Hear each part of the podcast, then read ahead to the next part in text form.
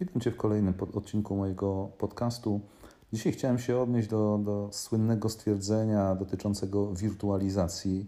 Skłoniły mnie do tego dwie rzeczy. Pierwsza to to, że niewiarygodnie zwolniły wszystkie moje połączenia internetowe, co wskazywałoby na to, że wielu ludzi przeniosło swój biznes i swoją aktywność do sieci. A druga sprawa to jest rozmowa z moim bliskim przyjacielem Miłoszem, który jest z jednej strony moim klientem, bo prowadzimy mu księgowość, a z drugiej strony jest prezesem zarządu Regionalnego Centrum Biznesu i usłyszałem do niego na bazie tego, co już zobaczył na naszych stronach czy w naszej firmie, stwierdził, że jesteśmy ekspertami w tej sprawie i czy nie powiedziałbym kilku słów jakby w tej kwestii. Mówił też o tym w kontekście jakby tego pakietu pomocowego, a temat zszedł później na kwestię wirtualizacji. Paradoksalnie, czy wydawałoby się, że te dwie rzeczy z sobą się nie łączą i pewnie zastanawiasz się, co może te dwie rzeczy z sobą łączyć, więc chcę Ci powiedzieć tak. Po pierwsze, pakiet pomocowy będzie ktoś musiał policzyć. Jeżeli mówimy o dopłatach do pracowników, jeżeli mówimy o zwolnieniach z podatków, to pewnie fiskus nam nie odpuści, czy nie odpuści Tobie, żeby to było policzone, więc powiedziałbym, dbajcie o swoich księgowych. I druga rzecz, która jest istotna, to są różnego rodzaju akty prawne, które niezwykle dzisiaj szybko się zmieniają i jakby ta koordynacja pracy księgowych i pracy prawników jest niezwykle istotna, bo tutaj dużą rolę odgrywa czas.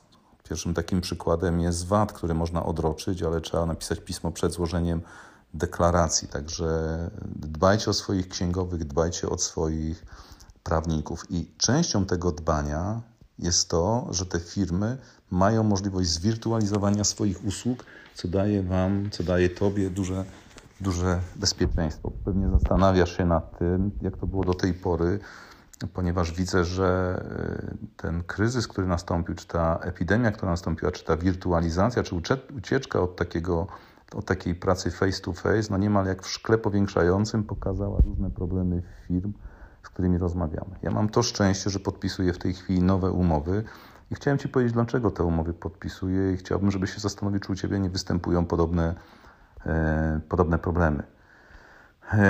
Po pierwsze, to jest księgowa, która jest na etacie.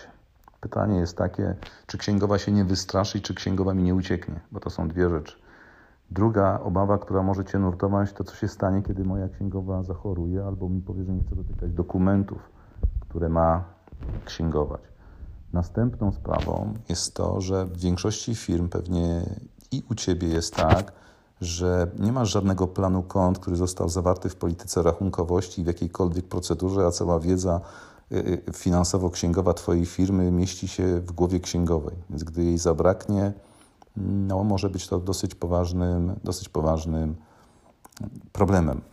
Następnym dylematem, który może Cię nurtować, podobnie jak moich klientów, jest to, że księgowe już mają swoje lata i w dobie wirtualizacji, kiedy trzeba swoją aktywność przenieść do internetu, te kompetencje twarde księgowe są na równi albo nawet trochę z tyłu w stosunku do kompetencji informatycznych, umiejętności poruszania się w tej sferze informatyki i to samodzielnie, a nie tak, że przyjdzie informatyk i to gdzieś Tobie czy księgowej to ponaprawia. To nie jest to takie proste.